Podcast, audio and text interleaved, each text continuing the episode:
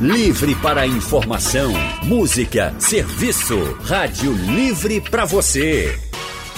O consultório do Rádio Livre. Faça a sua consulta pelo telefone 3421 3148. Na internet www.radiojornal.com.br. Consultório do Rádio Livre hoje vai tratar sobre a pandemia da Covid-19. Nós estamos chegando ao fim de 2021. Já são quase dois anos né, convivendo com medo do novo coronavírus. E como estamos hoje? Será que estamos perto realmente do fim dessa guerra contra a Covid? Bem, para a gente responder a essas e outras perguntas, nós convidamos o médico infectologista Gabriel Serrano. Dr. Gabriel tem especialização em saúde da família, é consultor e também atua como médico no IMIP, HF Brasil e no município de Olinda. Doutor Gabriel, muito boa tarde, seja bem-vindo ao consultório.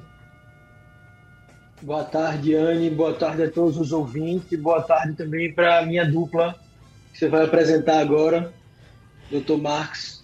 É sempre um prazer estar aqui com vocês discutindo temas tão importantes.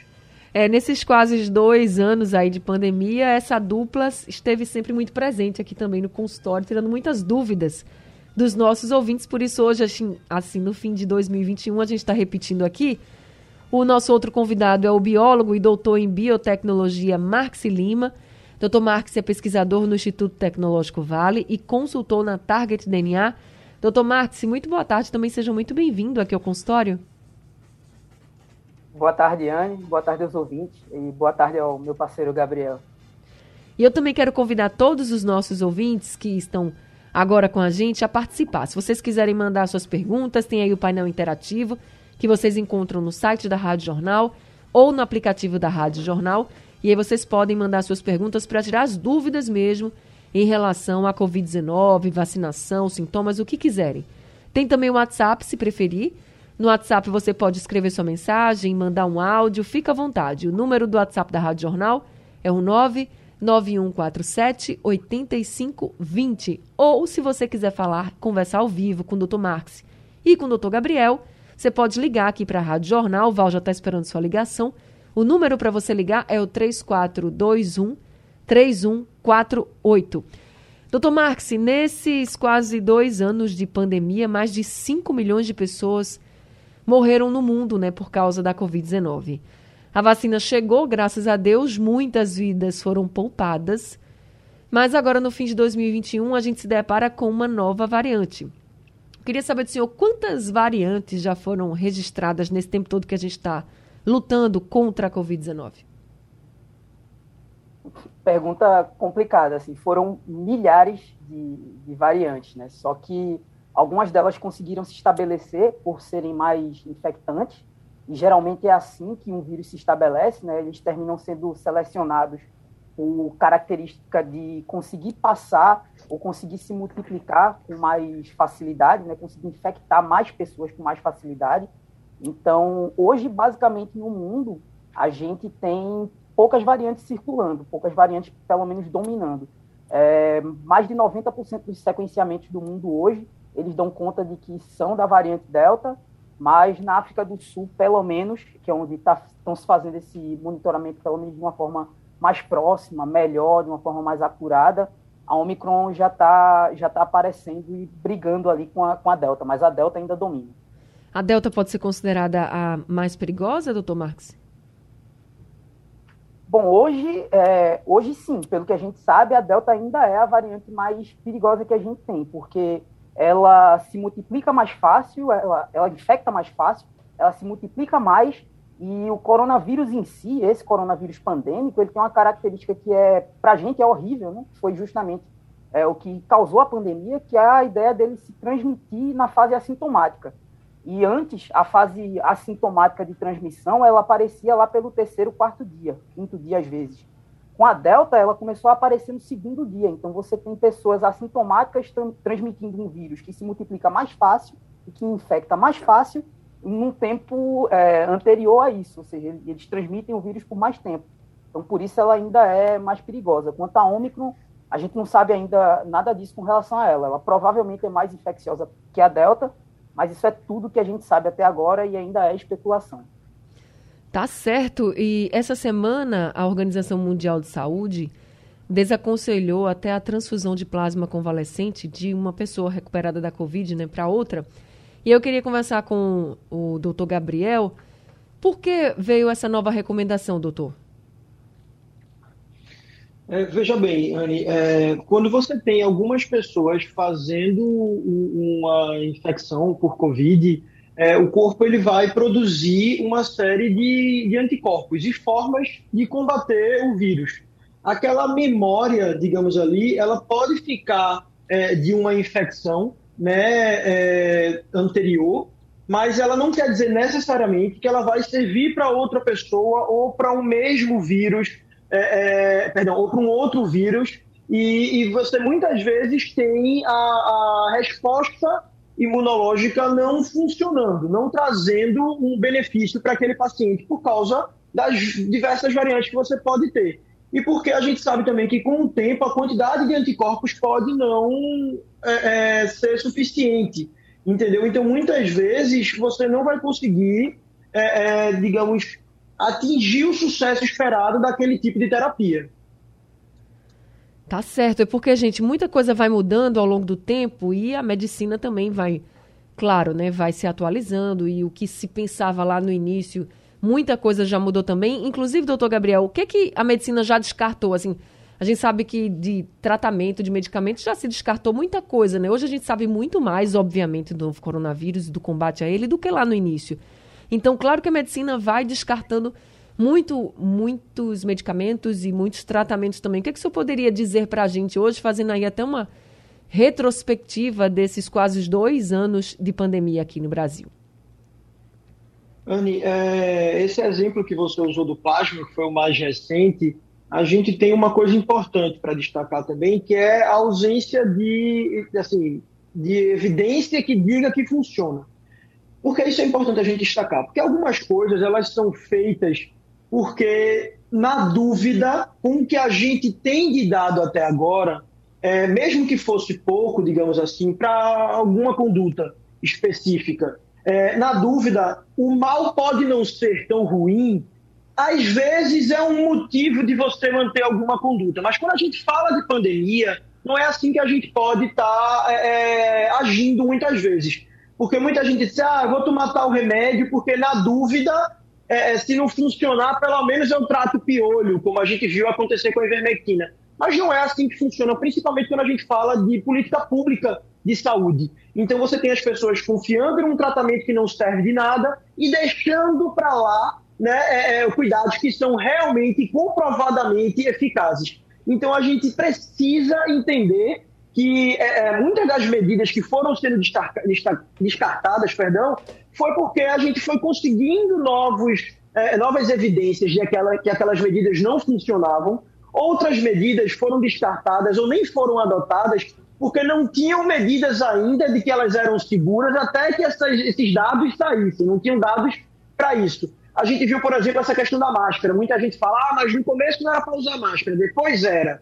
Por quê? A gente sabe que o risco de usar máscara errado eleva a probabilidade de infecção não usar também pode aumentar. Então a gente precisava de dados científicos que comprovassem o que era pior, não usar ou usar errado, correr o risco de usar errado. Aí viu-se que através de estudos que não usar era pior. Por isso, no começo não era recomendado e quando tivemos dados passou a ser. E isso acontece com a vacina. No começo, gestante não podia. Depois tivemos dados que viu que gestante deveria tomar criança, no começo não podia, depois viu que deveria tomar. E aí, quando a gente vai vendo por que algumas coisas estão feitas, a gente começa a entender por que não são também. No caso, por exemplo, a gente viu aqui no país uma defesa ensandecida de um tratamento precoce sem que houvessem dados científicos é, é, necessários para você poder recomendar uma terapia em escala nacional para um país com 200 milhões de pessoas.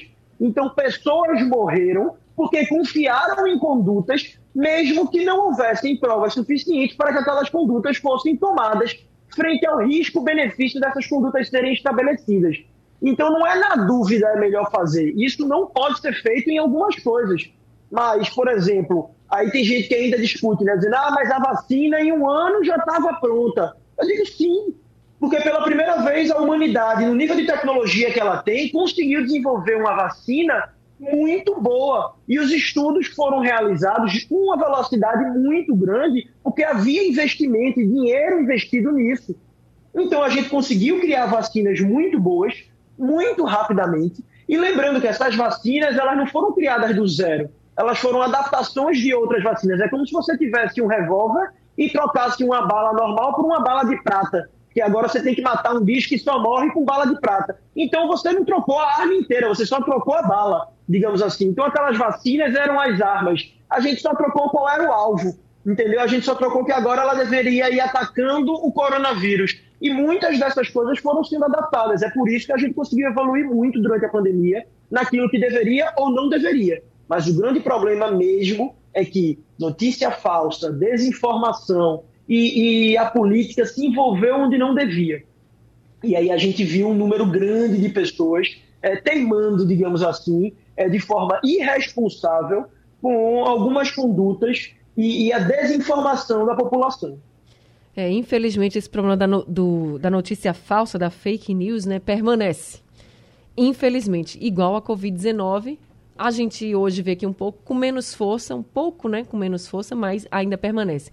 Doutor Gabriel falou aí de vários avanços né, que a gente teve, a gente teve muitos problemas e a medicina foi avançando. Vários medicamentos já foram descartados desde o início que era, mas depois foi confirmadíssimo que não fazia bem nenhum, então foram descartados, tratamentos foram trocados. E essa é uma fase que a gente já passou. Com relação à vacina que o doutor Gabriel colocou, ainda bem que nós tivemos essa vacinação cedo. Imagina se a gente fosse esperar 5, 10 anos por uma vacina, quantas e quantas pessoas ainda não estariam morrendo por causa da Covid-19? E aí, doutor Marques, nós tivemos a primeira dose de vacina, tivemos que tomar a segunda dose da vacina, chegamos à terceira dose da vacina. Temos chances de ter mais doses de vacina em 2022? Bom, é bem complicado falar isso agora. É, a gente sabe, a gente já tem estudo suficiente para falar que a terceira dose ela realmente ela vai ser vai ter que ser uma política universal é, ela vai ter que ser estendida para todo mundo porque ela teve ótimos resultados e ela parece realmente é, conter as variantes uh, pelo menos as que estão aparecendo até agora é, o que a gente sabe até o, o momento é que os indícios mostram que a imunidade mais duradoura que a gente tem que é a imunidade celular ela persiste com duas doses de vacina isso é importante porque porque a nossa imunidade celular, é, ela previne você contra formas graves de doença. Então, sempre quando a gente vê as notícias sobre vacina, de qualquer natureza, o pessoal se preocupa muito com anticorpo, né? Não, ela gera anticorpos, a variante foge de anticorpos. Anticorpos não são a única forma de defesa do nosso corpo. Eles são uma forma de defesa do corpo. Eles são a primeira forma de defesa do corpo. Né? As outras formas, as mais duradouras, elas estão dentro desse, desse conjunto que a gente chama de imunidade celular. E essa imunidade celular, ela parece ser bem duradoura é, com relação à, Covid. Então, pelo menos contra as formas graves, com duas doses de vacina, a gente pode dizer que, por enquanto, estamos garantidos. Se a gente vai tomar mais doses lá para frente, isso só o tempo vai dizer, né? Que a gente tem que ficar medindo essa imunidade contra, contra o vírus, porque não é só a vacina que é nova, o vírus também é novo. Então, a gente tem que saber se essa imunidade ela vai durar ao longo do tempo e quanto tempo vai durar. Se for ano a ano, ótimo que a gente já tem vacina. É, se não for, enfim, a gente a ciência vai dizer qual que vai ser esse regime. E, aí uma coisa gente... importante, né, Marcos, é só que as vacinas elas podem ser atualizadas, não é porque é uma vacina de um jeito agora que ela vai ser a mesma ano que vem, como a vacina da gripe, que a gente tem que repetir todo ano porque ela vai evoluindo todo ano. Então, a, a vacina da Covid, por exemplo, a Pfizer já lançou essa semana dado dizendo que com 12 semanas em média ela já consegue atualizar, 12 a 16 semanas, ela já consegue atualizar as vacinas para a variante Ômicron, por exemplo. É, essa semana, eu e Marcos, a gente passou a semana é, quase que fofocando no WhatsApp. Não podia sair um, um estudo novo que a gente mandava, enviava, porque é assim que é construído. A gente juntar pessoas que têm é, as informações, os estudos que vão saindo, isso vai mudando. Mas o que a gente tem até agora é isso que Marcos disse. A gente vai, é, a princípio, provavelmente ter que atualizar a vacina, né? mas que a nossa imunidade duradoura parece ter é, é, um perfil de segurança muito grande. Aí a gente está falando aqui de vacina, o Armando Brito também está participando do consultório pelo nosso WhatsApp, falando exatamente isso da questão das doses da vacina. Ele até perguntar: ah, será que a gente vai ter que tomar ainda a quarta, quinta, a sexta dose de vacina? Devemos receber tantas vacinas? Aí só o tempo vai dizer, né, doutor Marques? É, exatamente, é isso. É, a gente tem que, tem que olhar o nosso corpo, porque assim, não dá para a gente colocar, não existe máquina do tempo. Isso a ciência não conseguiu fazer ainda. A gente fez vacina em menos de um ano, mas máquina do tempo ainda não. Então a gente tem que ver com o tempo se a, se a imunidade vai durar. É, só pegando um gancho de uma coisa que Gabriel falou, que você também comentou, sobre as vacinas terem saído muito rápido, é muito bom isso também de vocês terem reforçado que não foi tão rápido assim. É a vacina de, de RNA, que é assustou todo mundo, porque é a primeira vacina, que a gente não tinha uma vacina assim. A primeira dose de vacina de RNA ela foi aplicada na, na década de 90, no ano de 1990. É, o desenvolvimento da vacina da AstraZeneca, que também para muita gente é novidade, a gente só tinha uma vacina com essa tecnologia, que tinha sido a vacina do ebola, ela foi aplicada pela primeira vez contra o ebola em 2014. Inclusive, a estrutura era a mesma. Era o mesmo adenovírus, só mudava a proteínazinha lá que eles colocaram a do ebola. As tecnologias dessas duas vacinas, a, a da vacina da Pfizer ela tem mais ou menos 50 anos de desenvolvimento e a da AstraZeneca tem mais ou menos 70. E a vacina a da, Coronavac nem se fala, né? Coronavac nem se fala, foi a primeira vacina já feita, tem mais de 200 anos. É, e com relação à vacina da AstraZeneca, ela era uma vacina que estava sendo desenvolvida para MERS, que é um coronavírus, que graças a Deus a gente não tem aqui, que é muito mais letal que esse que a gente está passando perrengue com ele. É, e o que eles fizeram foi exatamente isso que Gabriel disse. Ó, a gente está desenvolvendo uma vacina aqui contra um coronavírus. Chegou a pandemia já que é um coronavírus, a gente vê o que é que precisa adaptar e faz uma vacina. Foi por isso, foi exatamente por isso que essa vacina saiu é, tão rápido dessa forma. Então, é, ela saiu rápido, mas não é tão rápido assim. Ciência não se constrói da noite para o dia. É tijolinho por tijolinho. É isso. Consultório do Rádio Livre hoje falando sobre o cenário de pandemia aqui em Pernambuco. Nós estamos conversando com o doutor Gabriel Serrano, ele que é médico infectologista, também estamos conversando com o biólogo e doutor em biotecnologia, Marx Lima. Aí, doutor Gabriel, a notícia de que a AstraZeneca tem um remédio para prevenir Covid também chamou muita atenção do mundo inteiro. O Brasil ainda não pediu, a gente sabe. Mas o que o senhor sabe desse novo medicamento da AstraZeneca? É, é, é, a gente tem que ter cautela nesse momento. Né? É uma medicação que a AstraZeneca desenvolveu, que pode ser utilizada em fase inicial e mostrou uma boa é, eficácia nos estudos da AstraZeneca. Esses estudos, esses estudos eles devem ser colocados para os pares, que são os especialistas, para a gente avaliar, ver como é que tem é, o desenvolvimento, como é que foram é, é os passos para essa medicação poder ser lançada. Mas parece ser algo promissor, é algo a mais, mas não é a resposta, não parece ser, como dizem, a bala de prata, pelo que a gente tem visto até agora. Ela é uma ótima opção para aliado, digamos assim, mas o que a gente tem de bala de prata até o momento chama-se vacina. E aí, quando a gente fala de vacina, chegando aqui algumas perguntas em relação às doses. E olha, doutor Marcos, isso vai chegar sempre, porque, por exemplo, essa semana eu tenho uma mesma pergunta que chegou aqui pra gente, que é a seguinte: será que a gente, a gente tem que tomar três doses da vacina? Agora a gente já sabe disso. Será que ano que vem a gente vai ter que tomar mais três doses? Ou vai ficar sendo uma dose de reforço, como por exemplo a da gripe? Eu lembro que no início a gente falava muito disso, né? A gente vai tomar as duas doses e depois, provavelmente, nós vamos ficar tomando essa dose de reforço. Seria uma dose por ano, como a vacina contra a influenza. Ainda permanece esse pensamento, claro, muito preliminar, porque a gente não sabe como é que o novo coronavírus vai se comportar daqui para frente? Perfeito, Tony. A pergunta, a pergunta é muito boa. É bom estar preocupado com isso mesmo, pra, até para a gente se programar, né? É, é, provável que, que não, que a gente não tome três vacinas todo ano. Por quê? Quando você toma a primeira dose de vacina contra o vírus, seu corpo ele produz uma taxa de anticorpos. E aí você passa aquele período, vamos supor, no caso da AstraZeneca, são três meses, né? Mais ou menos. E aí você toma a segunda dose. Depois da segunda dose, a taxa de anticorpos que seu corpo produz, ele já é maior que a primeira. E aí agora a gente vai tomar a terceira com cinco, quatro, cinco, seis meses. E aí a terceira dose, ela vai, o corpo vai produzir uma taxa de anticorpos maior que a primeira e maior que a segunda. Então, se a gente for tomar é, outras doses, é bem, não é não é de se esperar, porque isso não, não acontece para outros vírus, isso não, não acontece para outros organismos, é, que a gente vai ficar tomando três doses todo ano, né? Então, a, o que acontece é que a gente deve tomar uma dose de reforço, talvez, por ano. E isso deve ficar se repetindo ano a ano. Mas a gente, a gente nem sabe ainda se isso vai acontecer ano a ano, né? Talvez seja dois em dois, três em três, ou tom, tomar a Deus nem precise. É verdade. Agora, uma declaração do médico sanitarista Gonçalo Vecina Neto, ele é fundador e ex-diretor da Agência Nacional de Vigilância Sanitária, também chamou muita atenção e eu estou trazendo aqui as notícias mais atualizadas. Para a gente estamos fechando o ano 2021 e falando sobre esse cenário mesmo de pandemia, por quê? Porque o doutor Gonzalo, ele disse que não vacinar crianças com a Coronavac, por exemplo, é uma ignorância. Ele disse que a gente tem a tarefa de vacinar todas as nossas crianças porque temos uma vacina eficaz e segura lá no Butantan. E eu queria que o senhor falasse um pouco sobre essa vacinação para crianças com a Coronavac e com outras vacinas também, traz, atualizando até um pouco de como está o mundo, doutor Marques. Bom, é, até agora é, a gente tem são três vacinas aprovadas para crianças, né? É, uma é a Covaxin que só está sendo aplicada, pelo menos em crianças, ela tá, só está sendo aplicada na Índia.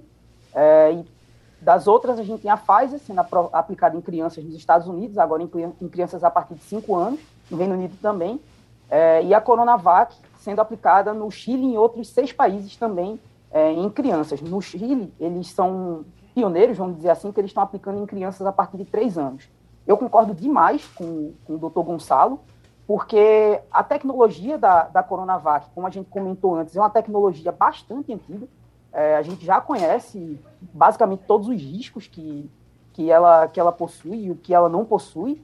É, é uma vacina que já tem quase um bilhão de doses sendo aplicadas no, no, mundo inteiro, então os riscos dela já são, já são dados, já são baixíssimos.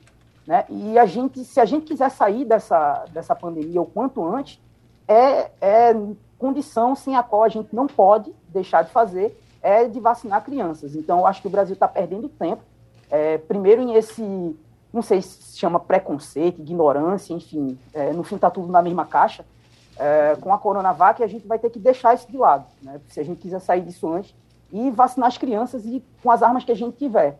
E a gente teve a notícia agora que o, Butantan ele tem alguns milhões de doses né, de, de Coronavac estocadas, e a gente não sabe o que, é que vai fazer com essas doses se a Anvisa ou se os fabricantes não chegarem a um acordo e a gente começar a vacinar as crianças. Então, a gente tem que vacinar criança sim. A Coronavac é uma vacina segura, é, os dados dela já, já estão dados, né? É, já estão na mesa para quem quiser ver, então não tem por que a gente ficar com essa relutância toda quanto a ela. Doutor Gabriel, o senhor concorda também que esse era um passo que a gente já deveria ter dado, inclusive, nessa luta contra a Covid? Sim, não só para a Coronavac, como para a Pfizer e para as outras vacinas. Entendo que quando a gente coloca uma vacina para ser feita, a gente já fez o nível de análise necessário, principalmente para criança. A gente não vai deixar uma vacina ser feita ao léu, porque a gente vai fazer um teste com criança. É, é, não tem esse negócio de ah, as vacinas ainda estão em estudo. Sim, porque toda medicação, por exemplo, a dipirona existe há, há décadas e ela continua em estudo? Na teoria, sim, porque tudo que é feito em público a gente chama de fase 4. Então, toda medicação, por exemplo, a gente não sabe o que é fazer de pirona há mil anos, porque nunca, nunca foi feita há mil anos. Então, a gente não sabe o que é uma população tomando mil anos de dipirona. Então, é sempre uma análise, entendeu? Então, mas no final das contas, a gente já tem o nível de informação necessário para a gente poder passar para as crianças se vacinarem né? Quando a gente vai ver é, é, o nível de risco, as pessoas que se vacinaram apresentaram algum tipo de, de evento adverso em 0,005% dos casos, enquanto é, a gente tem um risco de mortalidade frente a esses eventos adversos 57 vezes maior e de internamento 257 vezes maior. Então a gente sabe que não vacinar em plena pandemia é muito pior do que tomar vacina.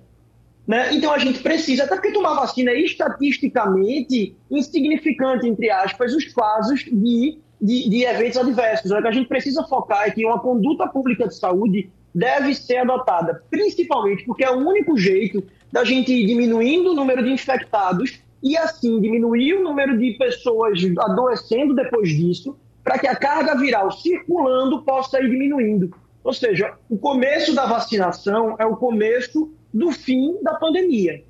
Mas a gente só vai ver um fim propriamente dito quando a gente tiver um número de pessoas imunizadas grande, para que a gente possa ir controlar a carga viral e começar a liberar as coisas para funcionar. Então, se a gente quer que a vida volte ao normal, o que tem que ser feito é adotar medidas nesse momento. Ah, tem uma variante nova, não vai ser fechar o espaço aéreo, que nem é fechar o espaço aéreo. É você cobrar que as pessoas estejam vacinadas para entrar no país, que vai ser a causa do problema. Porque se você deixa todo mundo viajar para o Brasil como se fosse festa, você vai acabar fazendo com que o problema aumente. Então as variantes, elas não são causa do problema, elas são consequência do caos. Então a gente precisa controlar o caos e a principal maneira que a gente pode fazer isso é através da vacinação. Hoje a gente tem, diferente de há alguns meses, inclusive, hoje a gente tem uma vacinação bem mais espalhada, né? A gente trouxe aqui no Rádio Livre, inclusive, que tem posto de vacinação até lá na Finearte. Para quem for na Finearte e não tiver com a vacinação em dia, vai poder se vacinar, vai chegar e vai poder se vacinar para poder completar o esquema vacinal com as duas doses, né? lembrando que ainda tem a terceira dose, mas pelo menos essas duas doses e aí entrar no evento. A gente tem hoje uma disseminação, a gente tem vacinação nos shoppings e em vários outros lugares, que era uma coisa que a gente não tinha antes, a gente não tinha doses suficientes, a gente demorou muito a ter vacina aqui no nosso país. Muito. E aí, doutor Gabriel, eu queria saber do senhor agora, pensando para frente, para 2022, o que a gente precisa avançar para de fato a gente combater e vencer o novo coronavírus? Vacinar. A gente precisa aumentar o número de vacinados, a gente precisa adotar, aumentar o número de medidas para que esse número de vacinados possa ser aumentado. Então, a adoção de passaporte de vacinação é importantíssimo. Né? Por exemplo, na, é, no norte da Europa tem lugar que a pessoa só sai de casa por três motivos. Na Suécia, por exemplo, ou ela sai para tomar vacina, ou ela sai para ir no hospital, ou ela sai para comprar comida. São os únicos três motivos. O passaporte de vacinação lá é muito mais amplo. Então a gente precisa começar a exigir que esse passaporte seja implementado e seja ampliado, porque a gente tem que aumentar o número de vacinados. Aquela pessoa que não entendeu ainda que a vida do próximo depende dela também, é porque tem às vezes algum problema pessoal, mas o, o, aquela coisa, o direito de ir e vir é absoluto, depende. Quando o seu direito de ir e vir coloca outras pessoas em risco, ele não é absoluto. Por exemplo, a pessoa pode beber? Pode. Ela pode beber e dirigir? Não, é proibido por lei, ela pode ser presa. Então, por quê? Porque ela bebendo e dirigindo, ela vai ser um risco para as outras pessoas. É a mesma coisa. A pessoa vacinada tem chance de transmitir? Tem. Mas é menor quando toma vacina? É muito menor para quem está vacinado. A chance de alguém vacinado transmitir é mais de 50% menor. Então, a pessoa vai ter menos da metade das chances que ela tinha antes. Então, é, é mandatário que ela esteja se vacinando para que ela possa proteger as pessoas que vão estar ali cruzando o caminho dela. E algumas dessas pessoas nem puderam ser vacinadas. Então, a gente precisa aumentar o número de vacinados, a gente precisa aumentar as medidas para que esse número de vacinados possa ser ampliado. E a gente tem que entender que se a gente. É, é porque está agoniado com essas medidas, a gente acabar trocando os pés pelas mãos, a gente vai ter talvez o descontrole da pandemia. A gente tem vivido agora um cabo de guerra das variantes com a vacinação. A gente não pode deixar as variantes ganharem. A gente precisa ganhar esse cabo de guerra e esse esforço final é o que tem que ser feito, que é ampliar o número de imunizados. E aí isso vale, gente, para as autoridades né, de saúde, as autoridades públicas também pensarem em outras estratégias e vale para você que está nos ouvindo agora e que ainda não tomou nem a sua segunda dose. Tem gente que não tomou nem a primeira dose da vacina. Claro que tem bem menos gente que não tomou nenhuma dose, mas ainda tem. Então, se você não tomou nenhuma dose, não tomou as duas doses, vai, toma. Escutou bem o que o doutor Gabriel falou, é um cabo de guerra de um lado, a vacinação do outro lado. Está aí, estão as variantes, no meio está você, e você precisa seguir o lado que você quer, e o lado que você vai se proteger, claro, é o da vacinação. Agora, doutor Marx, e com relação à ciência? A gente sabe que vocês não param de estudar, vocês não param de pesquisar, a ciência não para. Que bom também. E com relação à ciência, o que, que o senhor acha que a gente precisa avançar o mais rápido possível, até para 2022 mesmo, para que a gente possa também chegar mais forte nesse novo ano? Bom, a primeira coisa, é, a gente já começou a tratar aqui, né? É, são as, as pílulas contra, contra a Covid, são uma ótima arma é, porque pelo menos duas delas, né, a pílula da Pfizer e a da Merck, elas atacam uma parte do vírus que o vírus tende a mutar pouco.